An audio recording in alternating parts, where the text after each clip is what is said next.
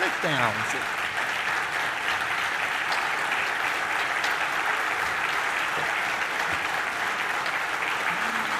All right, sit, sit down, sit down. That's too much. Thank you very much. But um, I, I need to pray. Father, I ask your blessing on this church. I thank you for the opportunity it's been to serve these families, these students, this body of Christ. It's a special place. And I thank you that, that my family and I get to stay as members, because that's not always possible. And that's a real treasure to us. Uh, so, Father, I pray that you would bless this church.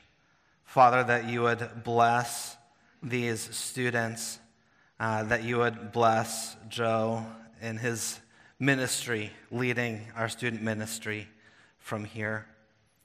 Lord, as we turn to your word this morning, Lord, this is about Jesus. And so, Father, I pray that you would be first and foremost in our minds and on our tongues this morning. And so, would the name of Jesus be lifted up and honored this morning? We pray this in Christ. Amen.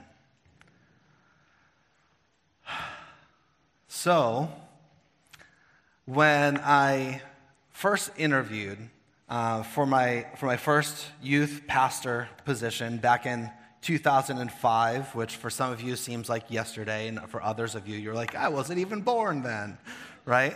But back in 2005, when I was interviewing for my first youth pastor position, I, I met with that church's search committee. And they said, Well, how long do you expect to be a youth pastor? And I said, I don't know. I really I'm kind of a theology geek, uh, and I love preaching. So honestly, probably, you know, maybe five or six years. Um, but I, I, respect and admire youth ministry too much to treat it as a stepping stone, because sometimes that's what happens. sometimes people want to be a quote real pastor, and so they become a youth pastor until they can get the job they want. I'm not going to do that. Um, but I expect to probably only be a youth pastor for a couple of years. Um, but I'll fully be here. And 14 years later, I was still there um, until the Lord led me here with you four years ago.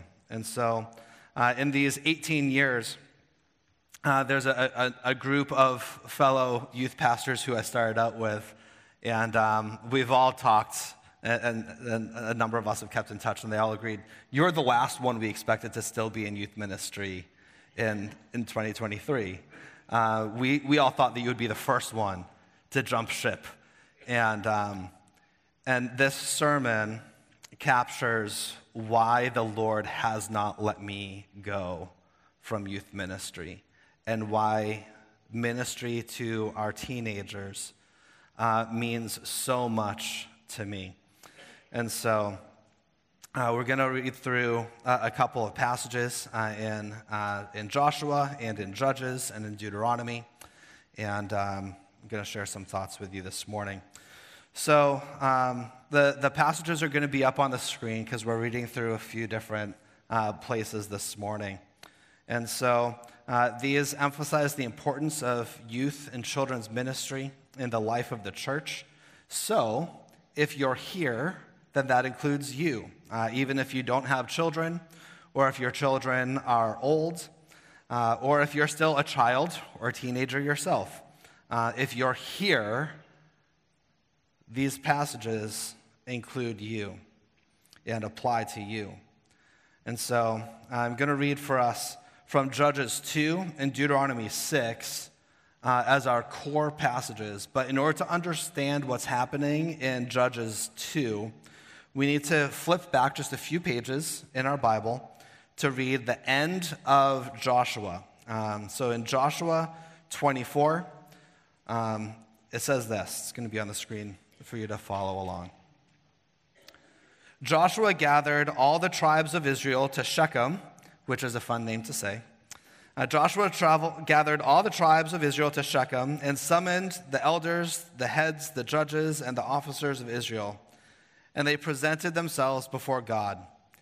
And Joshua said to all the people, Thus says the Lord, the God of Israel Long ago, your fathers lived beyond the Euphrates, Terah, the father of Abraham and of Nahor, and they served other gods. And then he continues for the next 11 verses to recount and recite Israel's history from Abraham through that day just highlighting all the ways that God has promised and kept his promise, and promised and kept his promise. And Israel did not keep their promise, and God rescued.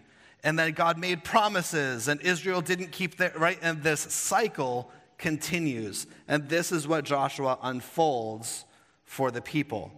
And then he continues saying, Now, therefore, Fear the Lord and serve him in sincerity and in faithfulness.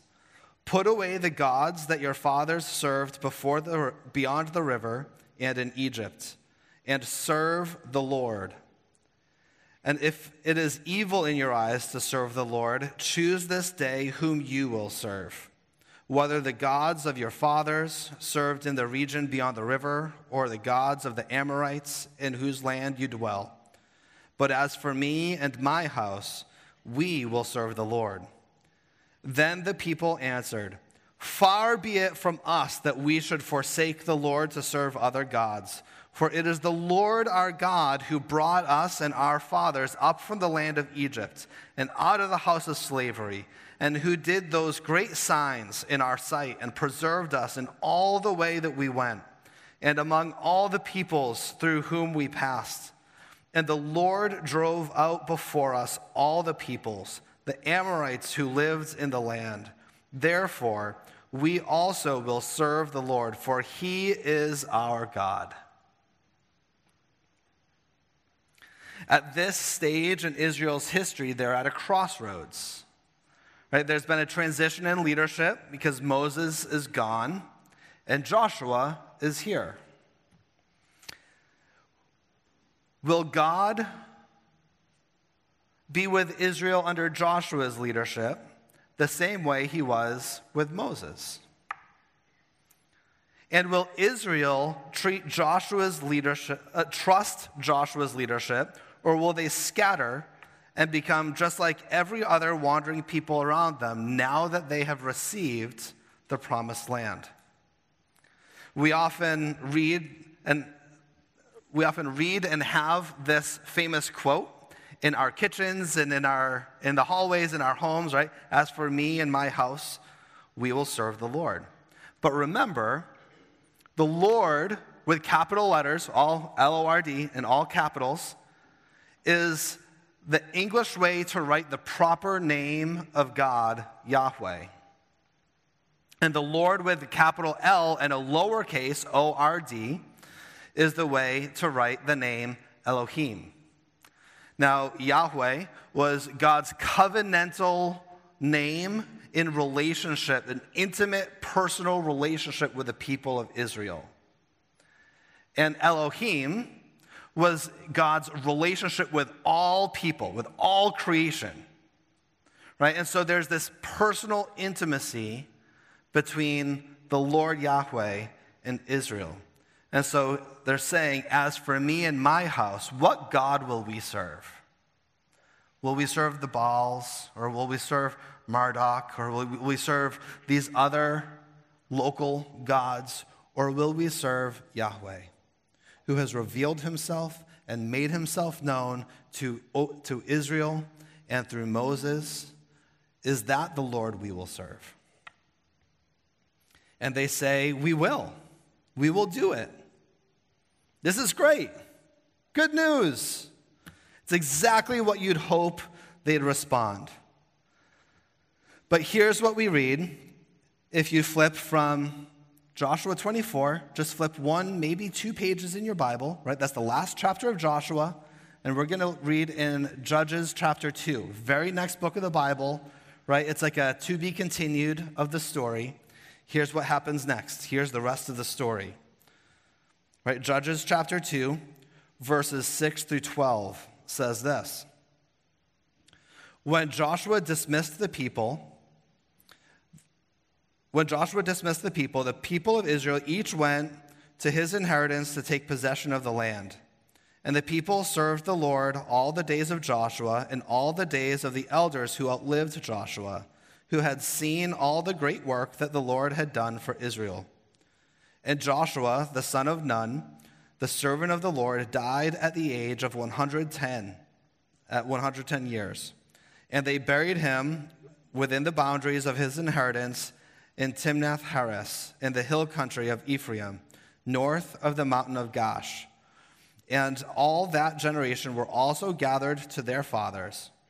And there arose another generation after them who did not know the Lord or the work that he had done for Israel. And the people of Israel did what was evil in the sight of the Lord and served the Baals. And they abandoned the Lord, the God of their fathers, who had brought them out of the land of Egypt. They went after other gods from among the gods of the peoples who were around them and bowed down to them, and they provoked the Lord to anger. And so it prompts this question Was Joshua's generation successful?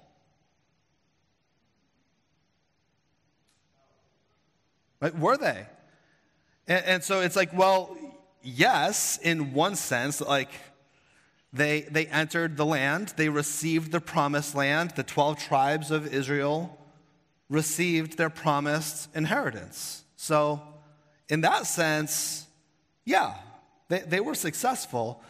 But in the bigger picture, right, no, they were not faithful because God's promise over and over and over warns about judgment and exile that would happen if Israel forsakes the Lord and worship the Baals and other gods instead. And that's exactly what happened to begin. And as we continue reading in the book of Judges, what is the legacy of Joshua's generation? Right? We read over and over in the book of Judges in those days there was no king in Israel, and everyone did what was right in their own eyes. They lived their own truth, they were their own gods. And so, what does it mean that there arose another generation who did not know the Lord or what he had done for Israel? This does not mean that they were like, Who is the Lord? Who is Yahweh? I've never heard that name before. Oh, there's something about crossing in the Red Sea? I've never heard that story. They knew those stories. They knew the name of the Lord, but they did not know God. Right? They knew about God, they knew about the Lord, but they didn't know the Lord, and they didn't know his faithfulness. They knew about the Lord the way that we know about the pilgrims. Right? Like, I don't know how much of a daily impact the pilgrims have on your like normal daily life. Right? It happened just down the road. We know the stories and then we move on.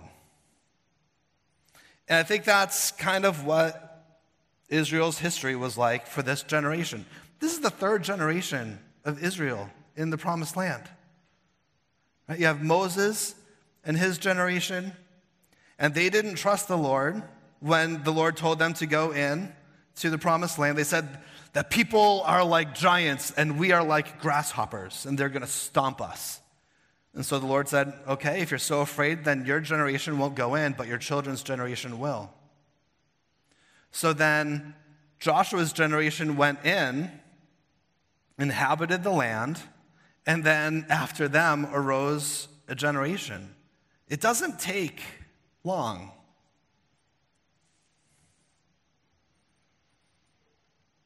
So, what happened? Like, how does, literally, like, how does that happen?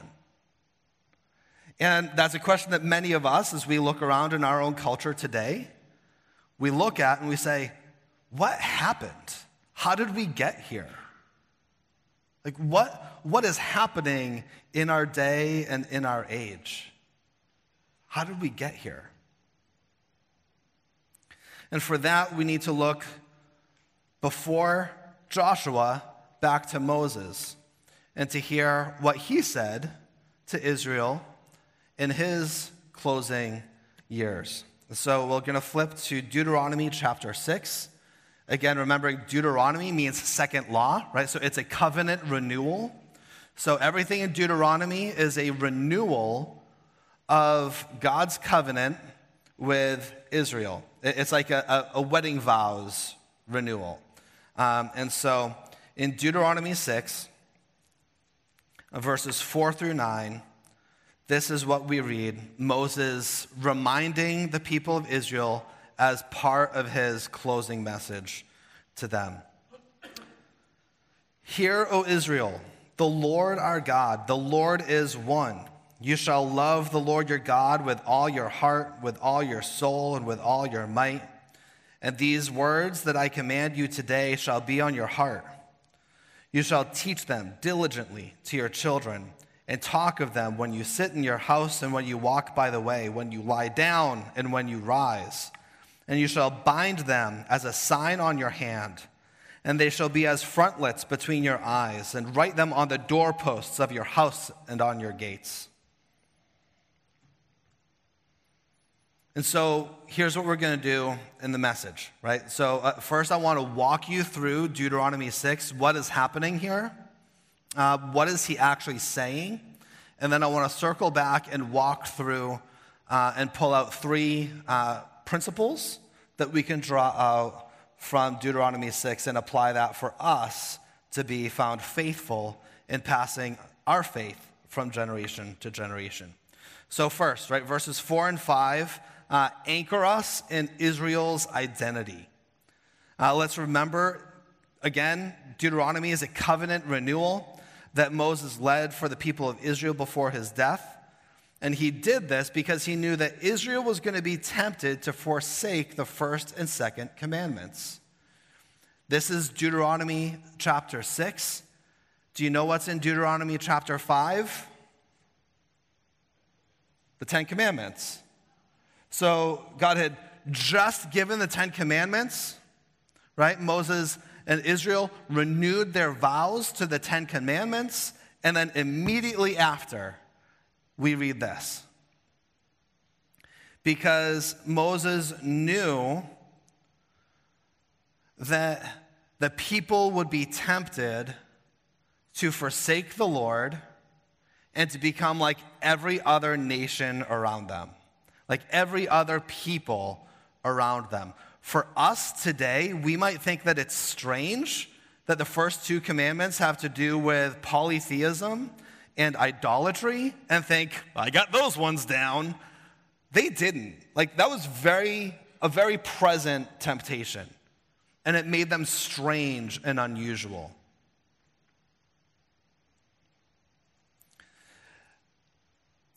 Deuteronomy 4 and 5 is the first verse that Jewish children would memorize back then and still today. It's called the Shema because the first word in it is the word Shema, which means hear or listen. Hear, O Israel. Listen up, Israel. Hey, this is a really important message. Listen to what I'm about to say. That's Shema. The Lord our God, the Lord is one. You shall love the Lord your God with all your heart, soul, mind, and strength. This is who you are as Israel in distinction from all the other people around you, this is who you are, Israel. Everyone was gathered together, right? Hear, O Israel, not just O leaders or O parents or O adults. Hear, O Israel. The kids weren't in the nursery or at home. Everyone was there together. This is the pattern, the biblical pattern that we see everywhere in Scripture. There is no biblical precedent for separating the generations in worship. I don't think that means that it's wrong for us to have a nursery or junior church, but it certainly means that by the time our kids are in middle school, they are accustomed to being part of Israel, right? Being part of the people of God. And so this is Israel's identity. This is our identity. We are the church. Generations together, one people together in unity.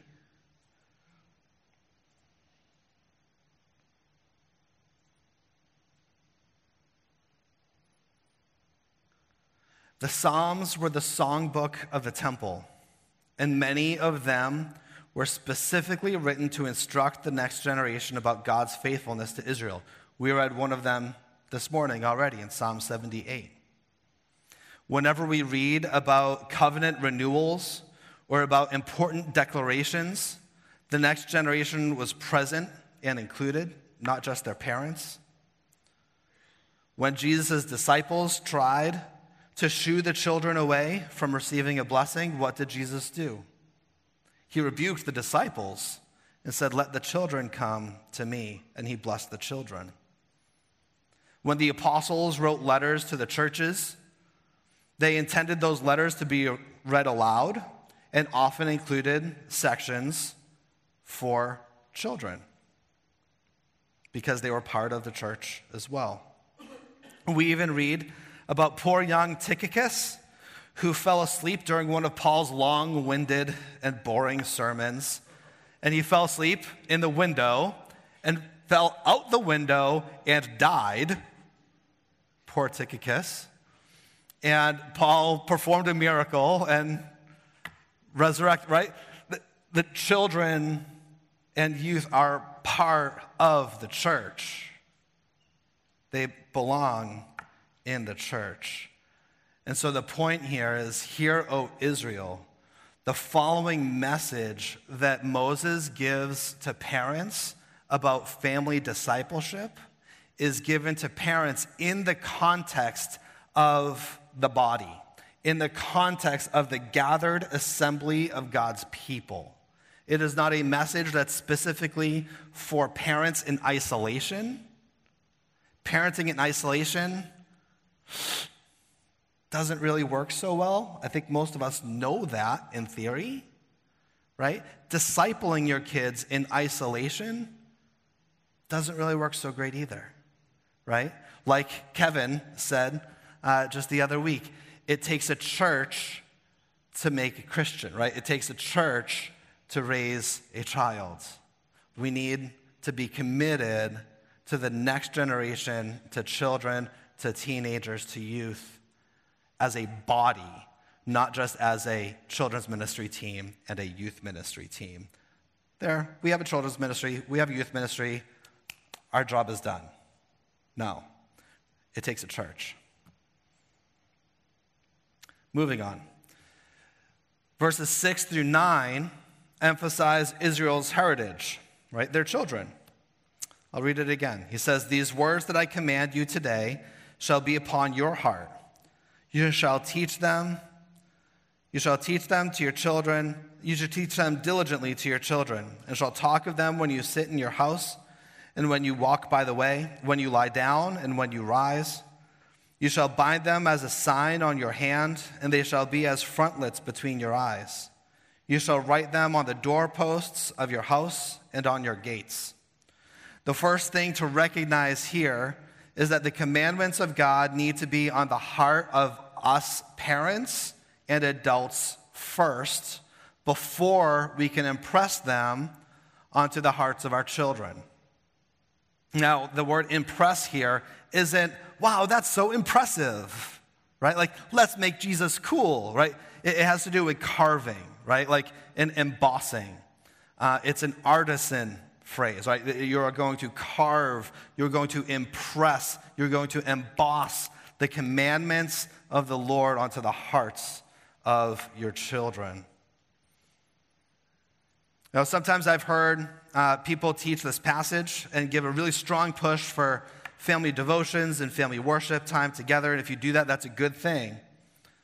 But I do want to be clear that the Bible never gives a formula that says, do these things and your kids will grow up faithful. If you do not do these things, then you've blown it and your kids are going to be utter pagans. Right? I know many faithful, wonderful Christian parents who I have learned from uh, severely, right? That I've learned from. Uh, and some of their kids have walked away from the faith. And they were faithful.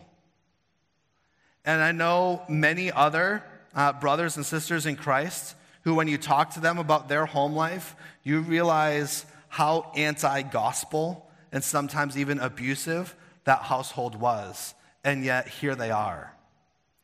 So, if you are hearing this message and your kids have walked away from the Lord and you're thinking, I've blown it, I've blown it, I've messed up, I want to say grace to you.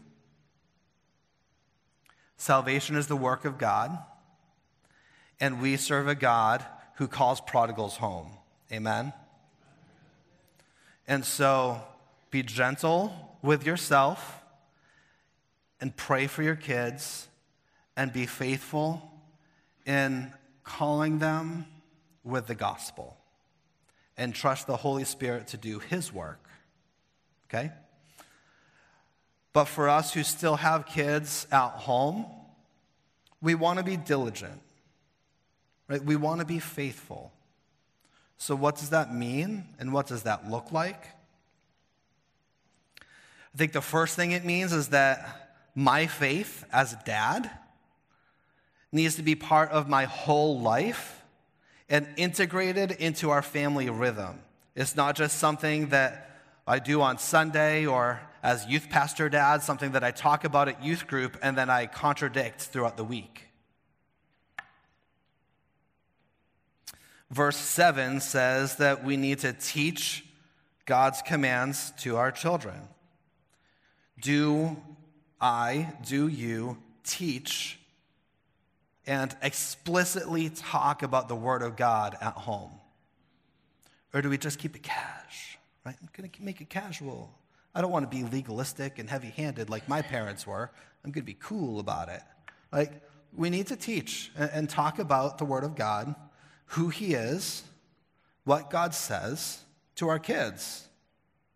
That should be just a normal, not a lecture, not here's, you know, dad or mom's weekly sermon to the children.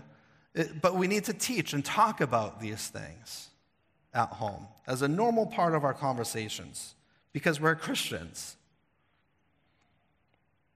Or do we just kind of view the children's ministry or the youth ministry like, I broke them, you fix them, right? I mean, I, have heard people say that jokingly, usually jokingly. But there is an element of truth to that sometimes that people can feel like, I don't know what I'm doing, but you do, so here they are, right? Like, I don't know how to teach my kid how to throw a curveball, so I'm to hire a baseball coach to teach my kid how to throw a curveball. I don't know how to talk about the Bible with my kids, so I'm glad we have a youth pastor and he can do it, right? Like, not the same thing. That we are called as parents to talk about the Word of God, even if we're talking imperfectly, even if we're stumbling through it to let the Word of God shape us as men and women so that His Word and His commandments are impressed on our hearts, and then we care for our kids as an overflow of that. The other thing it says, it says teach and talk. Right? So there's a formality of like making an intentional effort to talk about these things. And then there's just kind of talking about it. Right? It's just like normal Christian family stuff. This is what we see in Deuteronomy 6 as a reminder of what it means to be Jewish. And for us is what it means to just be Christian families. if talking about Jesus feels like you're shoving Jesus down your kid's throat, then maybe you're being too heavy handed about it and just talk about Jesus as an overflow of your own joy. And trust the Spirit to do his work. So, Deuteronomy 6 for today. There's three things I want to highlight. Uh, first is, Hear, O Israel, talking about the church. Right, one of my major concerns uh, for churches and for parents um, and for teenagers today, uh, as I talk with more churches, uh, both locally and uh, in other countries, one of my real concerns is that we don't take the church very seriously. We treat the church like it's about what I can get from the church. It's frighteningly common for small groups and friendship groups of Christians to treat their Bible study like it's their church substitute. I can do this in my small group, or I can get this from my community group, so I don't really need the church. My church is my community group. I want to say that's just not biblical. We need the body of Christ. We need each other. So, yes, the church is bigger than SSBC, but the local church is God's provision for you and me and for our children to come under godly leadership in order to worship, to receive rebuke and correction if and when I need a hard word said to me by godly people who I recognize as my spiritual authorities. That's not church abuse.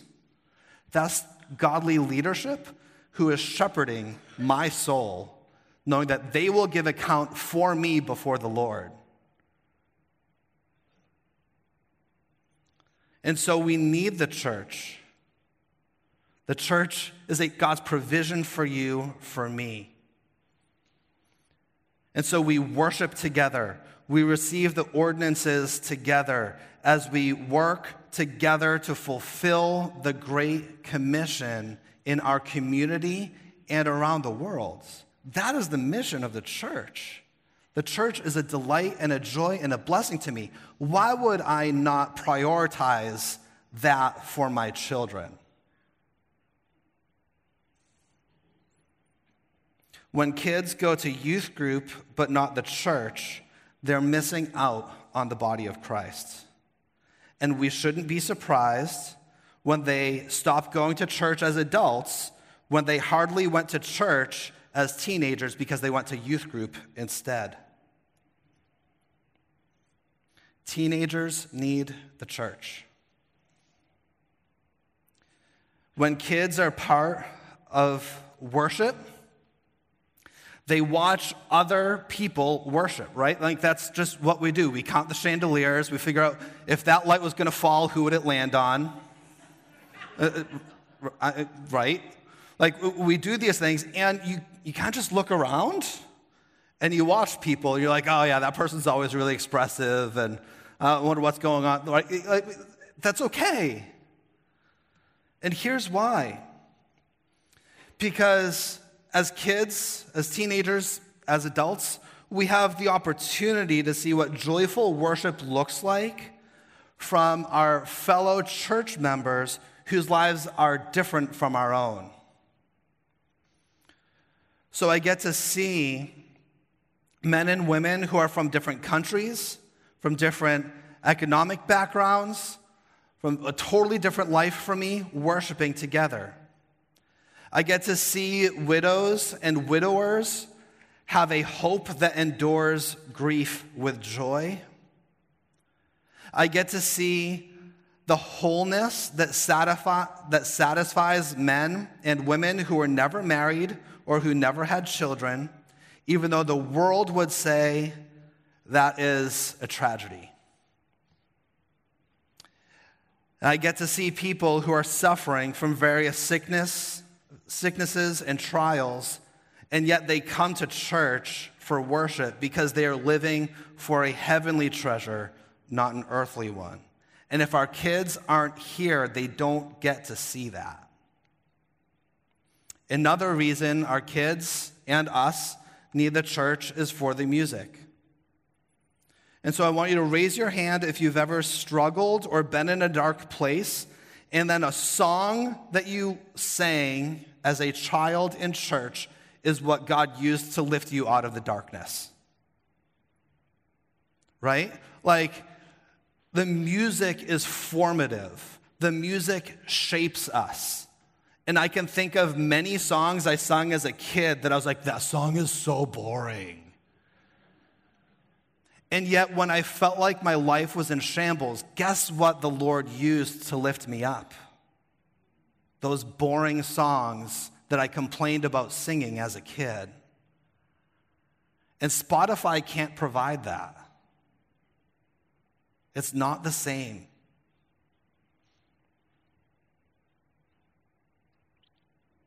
When our kids and teens are here singing and participating in worship, even if it's not their favorite song, they're missing out on the ways that corporate worship forms us for years to come. And it's a reminder for them that they belong, not just to attend church, but as participants in the church, as contributors to the church, not just participants or contributors at youth group or in kids' club. When we talk about the church as a church family, what do we really mean by that? Right? When we dedicate our kids before the Lord for like infant dedications, is it just a chance to like look at the cute baby or to go through the motions because that's just like what you do? Or is it a chance for us to come together as a church body and as a family to genuinely commit ourselves to the body of Christ? to ask for their help and to put ourselves in a position to receive the church's help? And do we as a church body take seriously the blessing and the honor and the trust as the family of God to co evangelize those children and to co disciple those children in true partnership with those parents? Do we take that commitment seriously? and earnestly.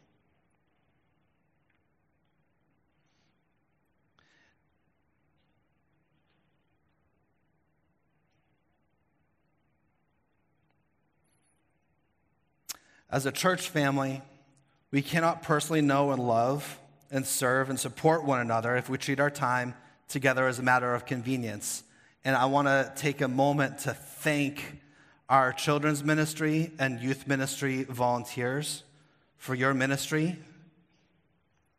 I want to take a second to thank my youth leaders. Listen to all these names. Right? You youth leaders have blessed and enriched me. You have served my kids and our kids faithfully. Right? Listen to these names. It's a lot of them, and that's the point. Deb, Becca, Ginny, Beth, Tara, Mary, Amy, Karen, Megan, Janet, Lydia, Deanna, Adrian, both Joes, Calvin, Jeff, Dan, Colum, Bill, Scott, Jason, both Joshes, Caleb, and Noah. And our Sunday school teachers, Melissa and Andy, Mike and Laura, Gates and Sarah, Dave and Kevin, right? There are 35 names here.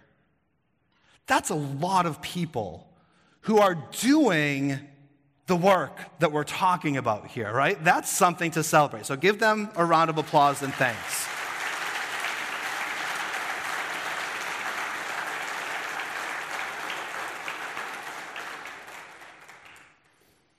All right, I need to move on.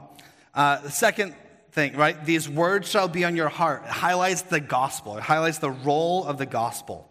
It's important to remember in the ancient Near East, the heart was the thing that made you you. Uh, that's why it was the only organ that when uh, they were preparing a body for mummification, right, when they were making mummies, um, the heart was the only organ they did not remove because that's what made that person that person. And so when, when he says, write these words on your heart, he's not just saying, like, oh, on your nice, like, warm, fuzzy emotions. He's saying, like, is the essence of who you are. That the, the gospel, the, the commandments of the Lord are engraven on the essence of what makes you you.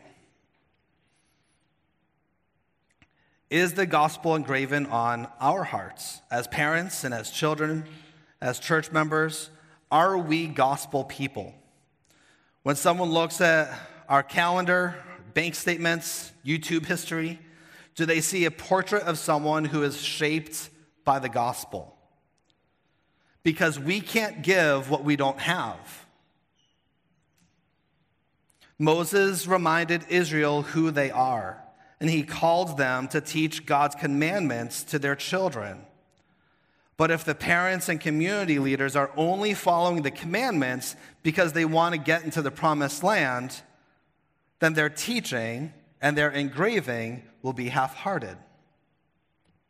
The good news of the gospel is that we receive a new heart, that God removes our heart of stone and he gives us a heart of flesh. Because keeping the commandments has never saved anyone. The gospel always did.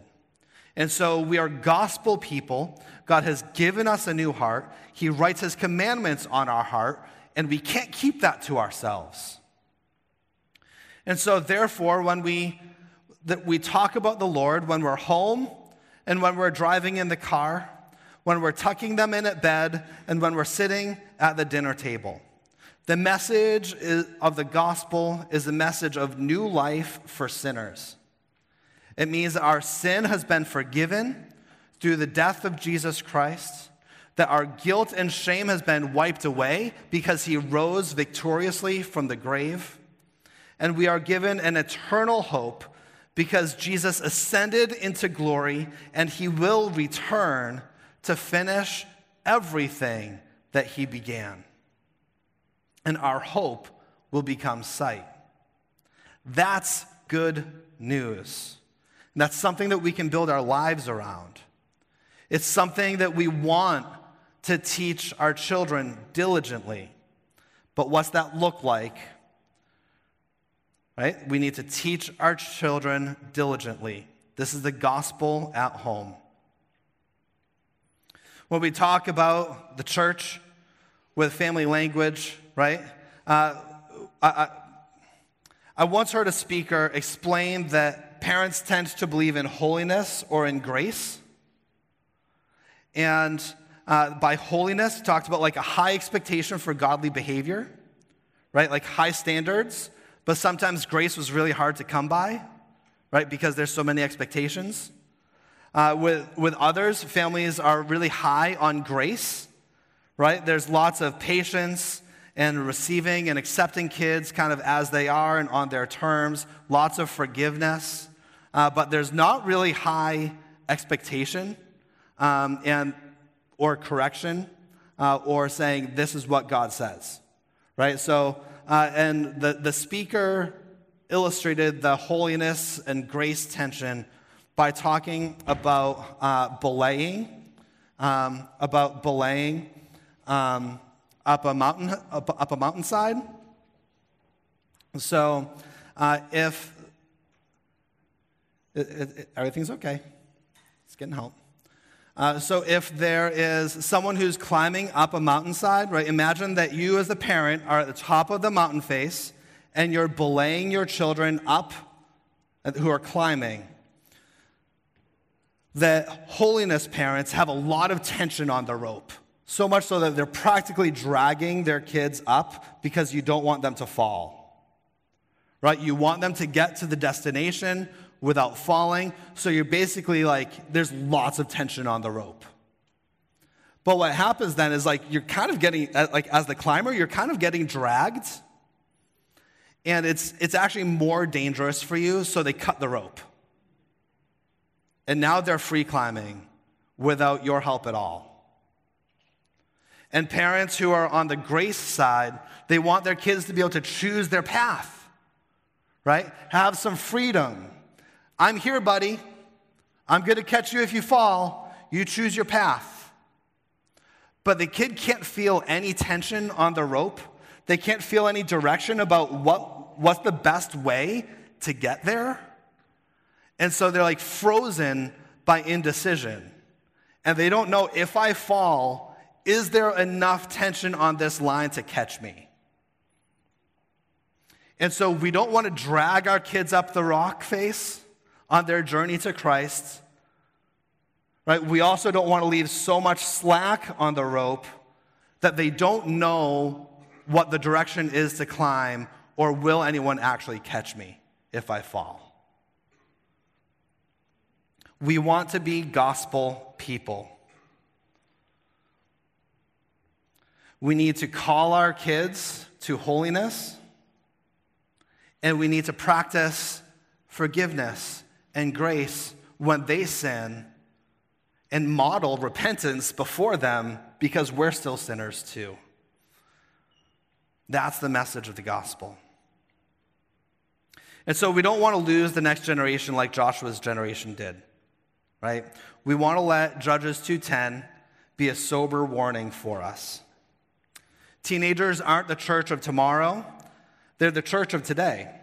When Israel gathered, the children were there as members and participants of Israel, not as potential Israelites, but as members and participants of Israel. That's what infant dedication means. It means that the children we dedicate and bring before the Lord are the children of South Shore Baptist Church. They are among us. We have faithful and committed members who are serving in our children's ministry and in our youth ministry. I'm incredibly thankful for and encouraged by each of you. You parents have been a blessing to serve and to partner with. I don't think we're failing. But I will admit that I wish we saw more kids and teenagers worshiping with us here in this room on Sunday mornings. I'm thankful and encouraged by those of you who have been faithful prayer partners for our kids, for you senior saints who have been diligent in praying for our students by name. You have been a blessing and a joy to serve as a church. And now I trust that will only continue for Joe under his ministry and leadership. Pray for Joe, for his team. I'm praying for SSBC uh, that you and we would continue to grow as a church who believes that passing the faith from generation to generation takes a whole church, not just a team of volunteers in the kids and student ministry. And so, as I close in prayer, I want to read a prayer for us from one of my favorite prayer books. It's a prayer entitled a prayer about children and childlikeness. This is from Scotty Smith's book, Everyday Prayers. It's really good. Highly recommend it. Everyday Prayers by Scotty Smith. So let's pray. Most welcoming Lord Jesus, there's no more important or necessary gift that we can give our children than to keep on bringing them to you. Whether they're babies, teenagers, or adults themselves, it makes no difference. At every stage of life, our kids need you, Jesus. For our children who have yet to find life in you, have mercy on them and bring them to a saving knowledge of yourself, Jesus. They don't just need to grow up, they don't need religion, they don't need moral reform, they need the gospel of your grace. Show them how much they need you, and show them how much you love them. Keep them restless until they rest in your complete forgiveness and perfect righteousness. More than we want Harvard for our children, we want heaven. Jesus, some of us grieve the ways we've made the gospel less than beautiful and believable to our children. Forgive us and show yourself to be the God who's limited by nothing, including parental self righteousness.